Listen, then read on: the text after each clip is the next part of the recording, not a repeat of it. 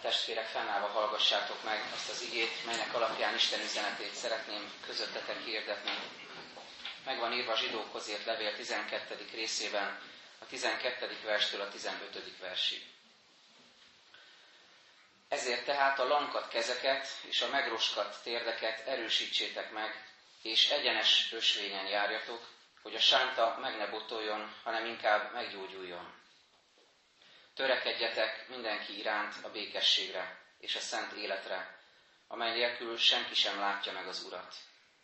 Ügyeljetek arra, hogy senki se hajoljon el Isten kegyelmétől, hogy a keserűség gyökere felnövekedve kárt ne okozzon, és sokakat meg ne fertőzzön. Ez Isten igéje. Foglaljunk el.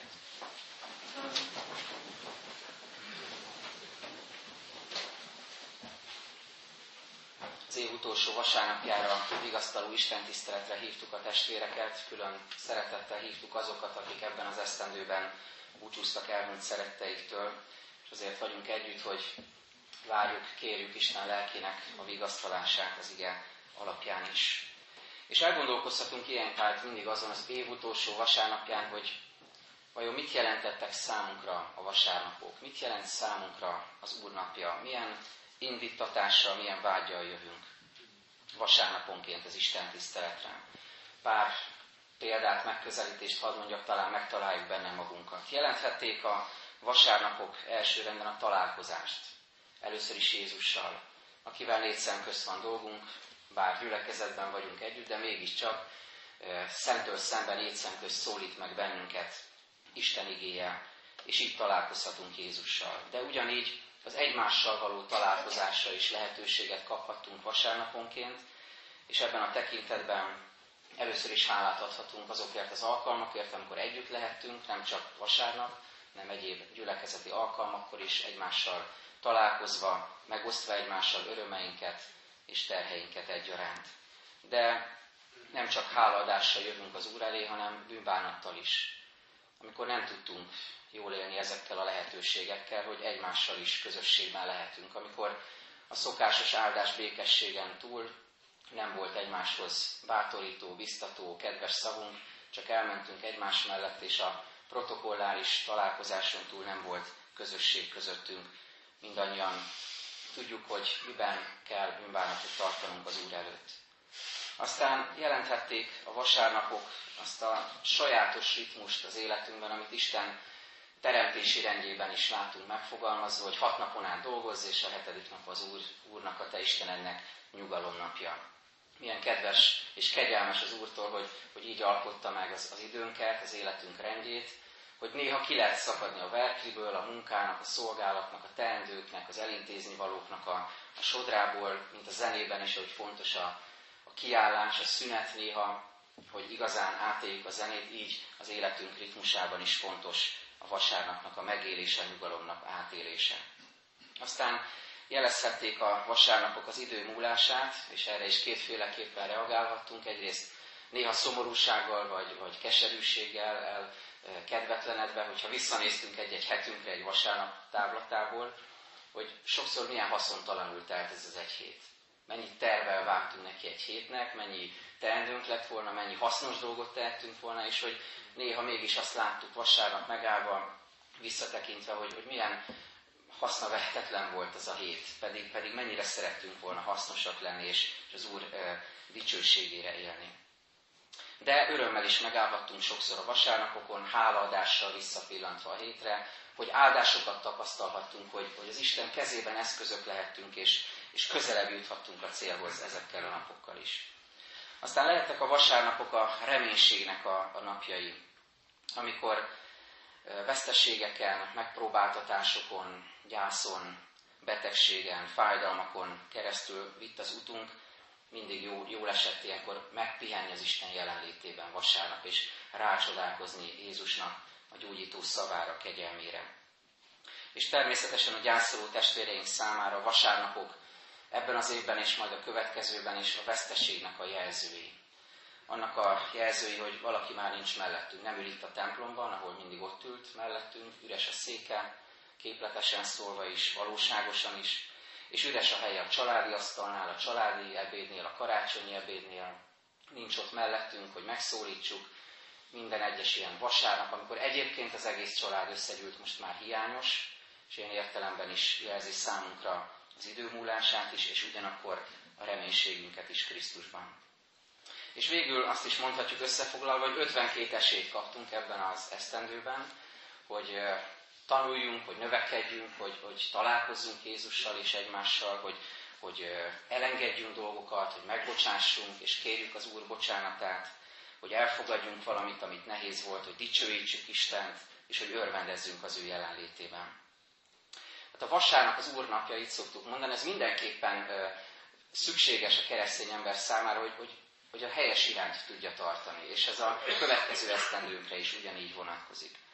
Eszembe jutott egy pár héttel ezelőtti élményem, kultúrkúriában jártam, kislányomnak egy zeneiskolai koncertjére igyekeztem, és ment előttem két ember, akik láthatóan akkor voltak ott először, nem nagyon találták a helyüket, de nagyon siettek.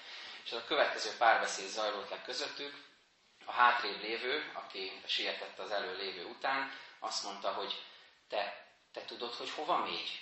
Olyan érdekes volt, hogy nem azt kérdezte, hogy te tudod, hogy hova kell menni, hanem azt kérdezte, te tudod, hogy hova mégy.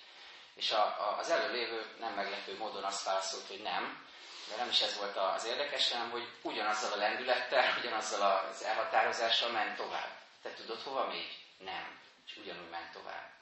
Nagyon elgondolkoztatott ez a jelenet, hogy nem így viselkedünk néha, hogy nem biztos, hogy jól látjuk, nem biztos, hogy, hogy Isten vezetésére figyelve éljük az életünket, nem biztos, hogy pontosan tudjuk, de azért csináljuk, de azért megyünk tovább, de azért nem veszünk tudomást a, figyelmeztető jelekről.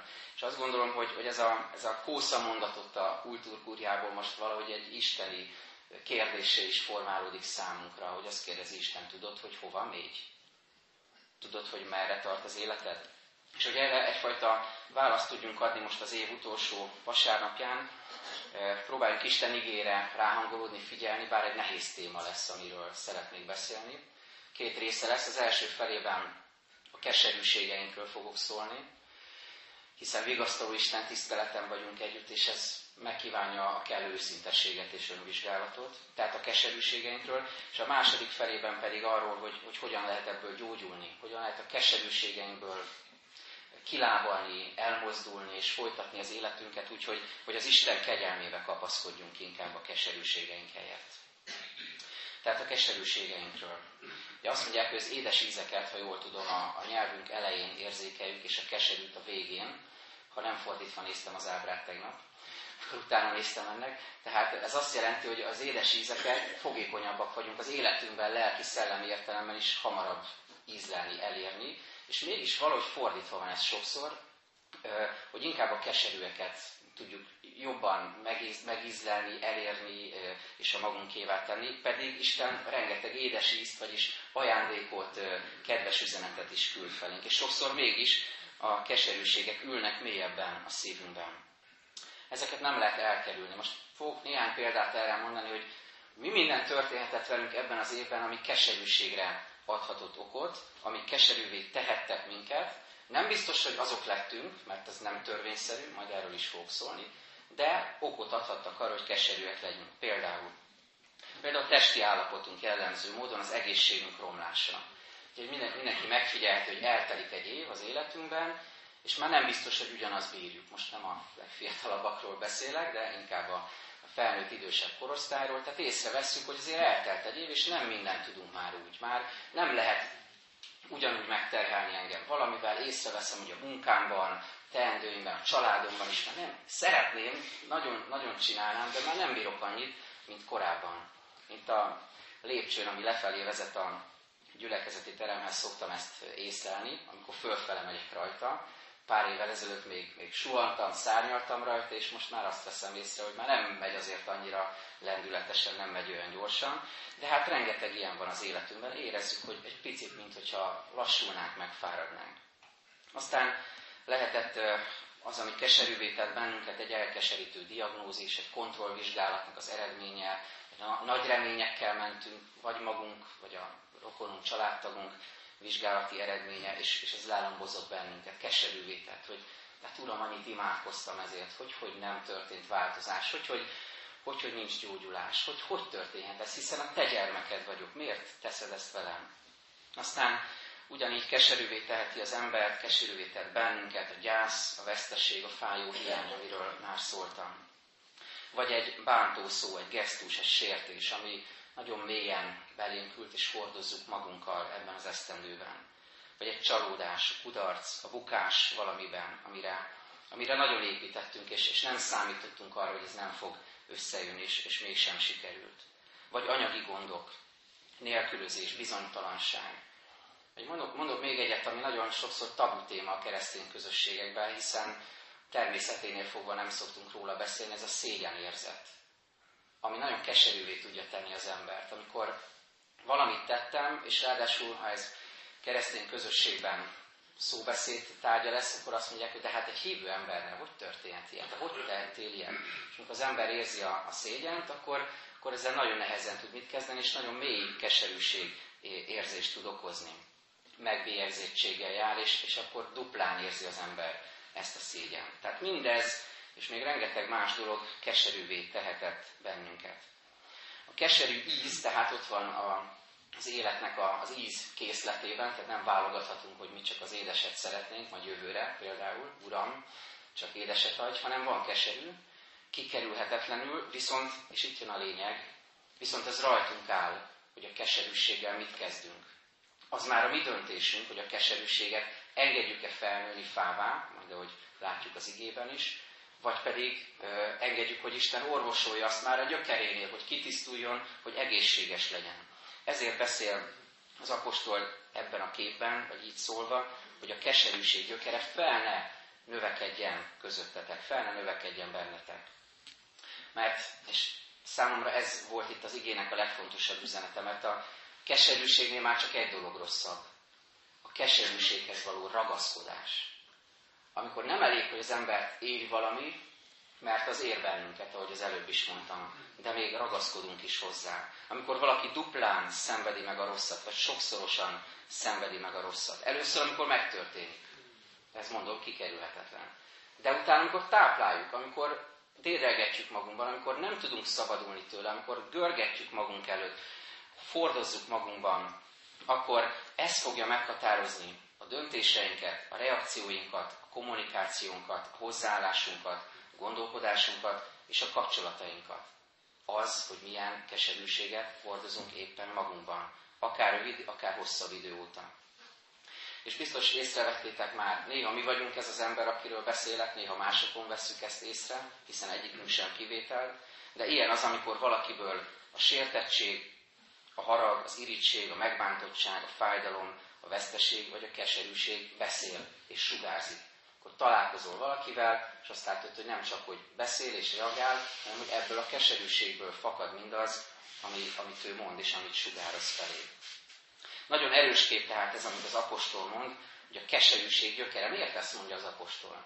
Azért, mert a, mert a gyökér az ugye nem látszik, az a föld alatt van láthatatlan, és mégis meghatározó a növény életében is, ugyanígy lelkileg, szellemileg az ember életében is. Nem látszik, nem feltűnő, de ha keserű a gyökér, keserű gyümölcsöt fog teremni. Keserű hajtást fog hajtani ez a növény, és keserű lesz rajta, ehetetlen lesz rajta, mérgező lesz rajta a gyümölcs. Hogyha gondoljatok bele, hogy ha gyökér egészséges, rendben van, akkor a gyümölcs is egészséges lesz, például lesz az életünkben háladás, lesznek áldások, amiket észreveszünk, lesznek ajándékok, lesz öröm, lesz megbocsátás, lesz növekedés, lesz alázat. De mi van, ha beteg ez a gyökér? Ha keserű, hogyha kiábrándult a szívem, vagyis a szellemi gyökér, akkor nem csoda, hogyha rossz kedvem van, nem csoda, hogyha nem lelem örömömet semmiben, ne csodálkozz rajta, hogyha ilyen keserű a gyökér, hogy akkor eh, el fog fogyatkozni az erőd, önsajnálatba fogsz menekülni, másokat fogsz vádolni, hibáztatni, kötözködő és kritizáló leszel, és eltávolodsz Istentől és emberektől. Ez nem véletlen, nem csoda, hogyha ez történik, hanem nagyon is törvényszerű. Az ige itt kétféle következményről beszél, egy személyesről és egy közösségiről. A személyes az, hogy, hogy azt mondja itt az ige, hogy, hogy el ne hajoljatok az Isten kegyelmétől. Vagyis az Isten kegyelmétől való elhajlás, ez a személyes következménye keserűség felnövekedésének. Mit jelent ez? Hogy nem keresem Isten jelenlétét. Hogy nem imádkozom hozzá. Hogy nem vágyom a jelenlétére. Hogy nem mozgat már annyira az a tűz, ami, ami mondjuk friss hívő koromban, vagy korábbi években jellemző volt rám. Nem kellenek az ajándékai, vagy, vagy sértődött gyerekként viselkedek, mint, mint karácsonykor egy vagy szülinapkor egy gyerek, aki kap rengeteg ajándékot, és kibontja az elsőt, de az nem tetszik neki, mert mit tudom én, valamiért az nem szimpatikus, és a többivel már nem is törődik, félredobja és elkezd durcázni. Nagyon sokszor így viselkedik az ember, hogy, hogy, hogy megsértődik, még Istenre is, még Istenre is meg lehet sértődni. A keserűség gyökere így növekszik fel bennünk. Elhajlunk Isten kegyelmétől.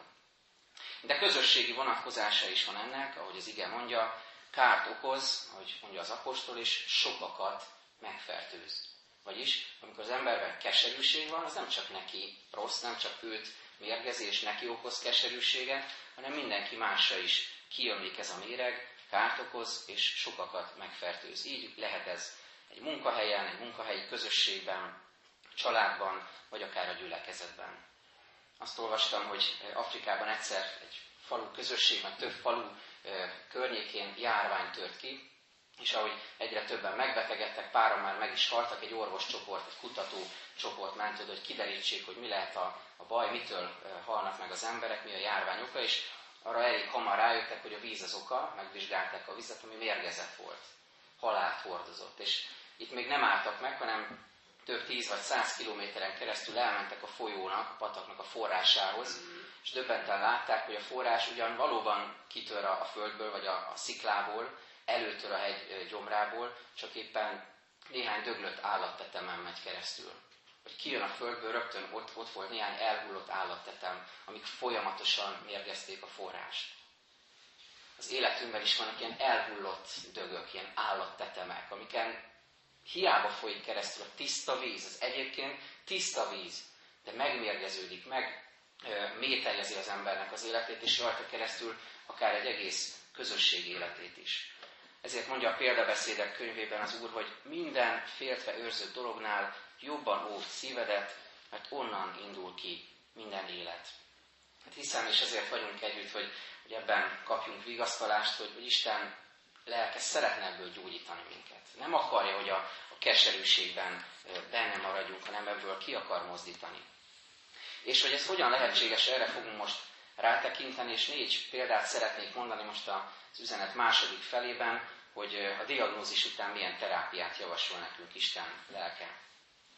Az első ezek között az Isten dicsőítése. Pár napja egy állítatos füzetben olvastam, hogy a dicsőítés olyan, mint a nagyító, magasztalásnak is lehet mondani, mint a nagyító, mert amire fókuszálsz, az nagyobbnak látszik. Amire ráközelítesz vele, az nagyobbnak fog látszódni. Ugye Isten nem miattunk lesz nagy, tehát ne értsük félre ezt a képet. Isten amúgy is nagy, hatalmas, mindentudó, mindenható. Nem miattunk lesz nagy, nem a mi dicsőítésünk teszi nagyjá.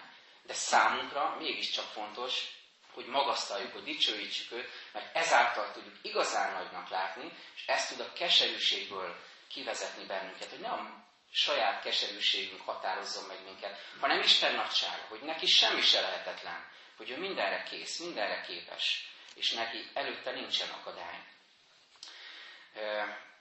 Szintén ebben az állítatos füzetben olvastam, hogy olyan érdekes, hogy a, a magasztalás szó és a nagyító szó az ugyanabból a gyökérből származik, például a latin nyelven is. Ha megnézzük, akkor a, mind a kettőnek ugyanaz a gyökere, valamit felnagyítani. És ha a számodra Isten eddig nem volt elég nagy, mert azt gondoltad, hogy valamit nem tud megtenni az életedben, akkor nem kell más tenni, mint őt magasztalni, egyre nagyobbnak látni, és megvannani őt, és dicsőíteni őt, mert ő kész arra, hogy kivonjon a mélységből. Csak egy kis példa erre a 40. Zsoltár, egy mélységben lévő ember kiáltása. Várva vártam az urat, és ő lehajolt hozzám. Meghallotta kiáltásomat. Kiemelt a pusztulás verméből, a sárból és az iszakból. Sziklára állította lábamat, biztossá tette lépteimet. Új éneket adott a számba, Istenünknek dicséretét. Ez az új ének, a dicsőítés, az, ami először is ki mozdít bennünket a keserűségünkből. Aztán a második, ezt így lehetne fogalmazni, hogy Istenre bízni az ügyemet. Istenre bízni az egész életemet, mindazt, ami történik velem. Nagyon érdekes, hogy Pálapostolt, hogyha megnézzük a cselekedetek könyvét, azt látjuk meg a leveleit, azt látjuk, hogy rengeteg keserűségre okot adó dolog érte. Rengetegszer bántották, törvényszékek elé burcolták, megbotozták, meg akarták kövezni, meg akarták ölni, kiűzték a városból, mert Jézust hirdette, hajótörés szenvedett, és lehetne még sorolni, de ő az az ember, aki, akinek keserűnek kéne lennie, hogyha emberileg gondolkozunk. És mégis valahogy árad belőle a derű, árad belőle a bizonyosság, mégsem volt keserű ember. És egy példát hadd mondjak a sok közül, hogy hogyan is kezelte Pál a keserűséget. A 2 Timóteus 4-ben olvassuk, azt mondja, Alexandros, a rézműves, sok rosszat követett el ellenem. Megfizet majd neki az Úr cselekedetei szerint. Két mondat között, amikor tartunk egy szünetet, mi talán másképp folytatnánk. Alexandros sok rosszat tett ellenem, majd én megfizetek neki. Mi így folytatnánk. Isten igéje azonban ezt mondja, és ezt mondja Pál apostol, hogy megfizet majd neki az Úr cselekedetei szerint. Milyen éret, milyen bölcs keresztény hozzáállás ez, hogy Istenre bízom az ügyemet, és tudom, hogy ő úgy is látja, ő nála van az igazság, és ő biztosan a helyére fog tenni mindent. Ez a második dicsőítés tehát, és a második az Istenre bízom az ügyemet. A harmadik, ami segíthet a keserűségből gyógyulni, ezt így írtam, mozdulás, továbblépés.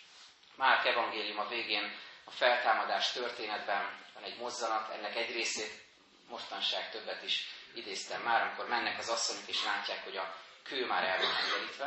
De most egy másik részére fókuszáltam, és észrevettem, hogy beszélget ugye az angyal az asszonyokkal, és azt mondja nekik, hogy, hogy nincsen itt. Ugye Jézus keresitek, azt mondja, nincsen itt, mert feltámadt, és azt mondja, hogy menjetek el Galileába, majd ott meglátjátok őt, ott találkoztok vele. Két kis szó, itt és ott. Nincsen itt, mert feltámadt, menjetek Galileába, mert ott fogtok vele találkozni. Két apró szó, látszólag jelentéktelen, és mégis mekkora változás. Mert mi történik, amikor a keserűségben vagyok? Mintha lemerevettem volna. Mintha megmerevettem volna, mintha lefagytam volna. Sokszor van ez velünk. Nem tudom, mit tegyek. Hogy reagáljak? Hogyan menjek tovább? Mit, mit tegyek ebben a helyzetben? És olyan szép, ahogy az angyal azt mondja, hogy, hogy most, most itt vagyunk ebben a helyzetben, de gondoljátok el, hittel, hogy nektek most már nem itt kellenetek, menjetek oda, ahol az élő Jézus van. Most már őt ott keressétek, ne itt a temetőben, ne a sziklasírban, hanem az élet kellős közepén menjetek hozzá, és engedjétek, hogy kimozdítson benneteket is a keserűségetekből. És végül az utolsó gyógyír, az utolsó terápiás javaslat az igében, hogy légy áldássá mások számára. Nagyon fontos megértenünk ezt az igéből, hogy amikor az ember keserűségben van, akkor az egyik leghatékonyabb, legszebb, legfontosabb módszere az Úrnak, amivel ebből gyógyítani tud, hogyha már nem magaddal foglalkozol, hanem mások számára válsz áldássá. Naomi történetét szeretném ide hozni nagyon erőteljes példaként Rút könyvéből. Naomi, csak röviden a történetet, hogy eszünkbe idézzük, elmegy Betlehemből Moab földjére, elveszíti a férjét, elveszíti két fiát, egyedül marad két menyével, végül már csak egyen rúttal, és hazatér Betlehembe. És arról olvasunk, hogy akkor a rokonai jönnek és örvendeznek, hogy de jó, hogy itt vagy, milyen jó, hogy újra találkozunk, akkor azt mondja, hogy engem most már ne hívjatok Nauminak, mert én Márá vagyok. Ami azt jelenti megmagyarázva, hogy keserűség. Engem most már ne hívjatok a régi nevemen. Én, én nem az vagyok, akinek ismertetek. Én visszatértem, de annyi minden történt velem, én már nem Naomi vagyok. Én a keserűség vagyok, én Márá vagyok. Egyébként nagyon érdekes a kegyelmet itt is meglátni az igében, hogy bár ő így hívja magát, de az ége következetesen továbbra is Naominak szólítja. Bár ő, ő a keserűséget lát saját magában és a szívében, de Isten látja benne ugyanazt a Naomit, aki korábban volt. Mit sugal lesz testvére? Azt jelenti, hogy, hogy lehet, hogy mi így nézünk magunkra, hogy én vagyok, én vagyok a lúzer, én vagyok a csalódott, én vagyok a veszteségeket hordozó, én vagyok a keserű szívű ember, én vagyok, aki, aki visszaszólok, pedig tudom, hogy nem féle. Én vagyok, akivel nem lehet együtt létezni. De én nem ez az ember vagyok valójában. Én az az ember vagyok, akinek Isten megteremtett, az ő gyermeke, aki áldást kell, hogy hordozza, aki őt kell, hogy szolgáljam, aki őt kell, hogy dicsőítsem az egész életemmel. Bár most keserűségben vagyok, de nem, ez nem én vagyok valójában. Nem ennek akar engem Isten látni. Áldással akar tenni. És itt jön a fordulat, és ezzel szeretném végül befejezni, hogy hogyan is lesz Naomi áldássá. Munkálkodik azon, hogy már nem magával foglalkozzon, nem Boázzal és Rúttal tanácsokat ad, és valahogy úgy alakul minden, hogy Boáz és Rút összejönnek, gyermekük születik, akit úgy hívnak Obéd, aki tudjuk az igéből Dávid király nagyapja. Mit jelent mindez? Egyrészt azt, hogy élet fakad a keserűségből. A keserű kezdetből egyszer csak élet támad. Azt mondja neki Isten, amikor megszületik ez a gyermek, Naominak ezt mondja, legyen ő életed megújítója. Valami történt Naomi szívében. A keserűségből élet támadt. És szolgálat, és másokért élés, és áldás. De ezen túlmenően ez az evangéliumot is hordozza ennek a gyermeknek a megszületése, aki az élet megújítójává válik. Hiszen tudjuk, hogy ebből a családból származik Jézus, a messiás. Mi más írhatná le szebben és tökéletesebben az evangélium lényegét és a mi gyógyulásunkat, mint az, hogy egy keserű szívű embernek az életéből, amint meggyógyult, amint elkezdett szolgálni, adni, áldássá válni, az evangélium fakadt, a messiás született meg, mondhatjuk szívében. És ez történik a mi életünkben is, amikor túllátunk saját magunkon, elkezdjük Isten dicsőíteni, Isten kezébe letenni az ügyünket, elmozdulunk onnan, ahol vagyunk, és áldássá leszünk, hogy a keserűségből meggyógyulunk. Én ezt kívánom mindannyiunknak erre a következő esztendőre, hogy gyógyuljon a szívünk keserűsége, és legyünk áldássá Isten kezében. Amen. Csöndesedjünk el, és magunkban imádkozzunk.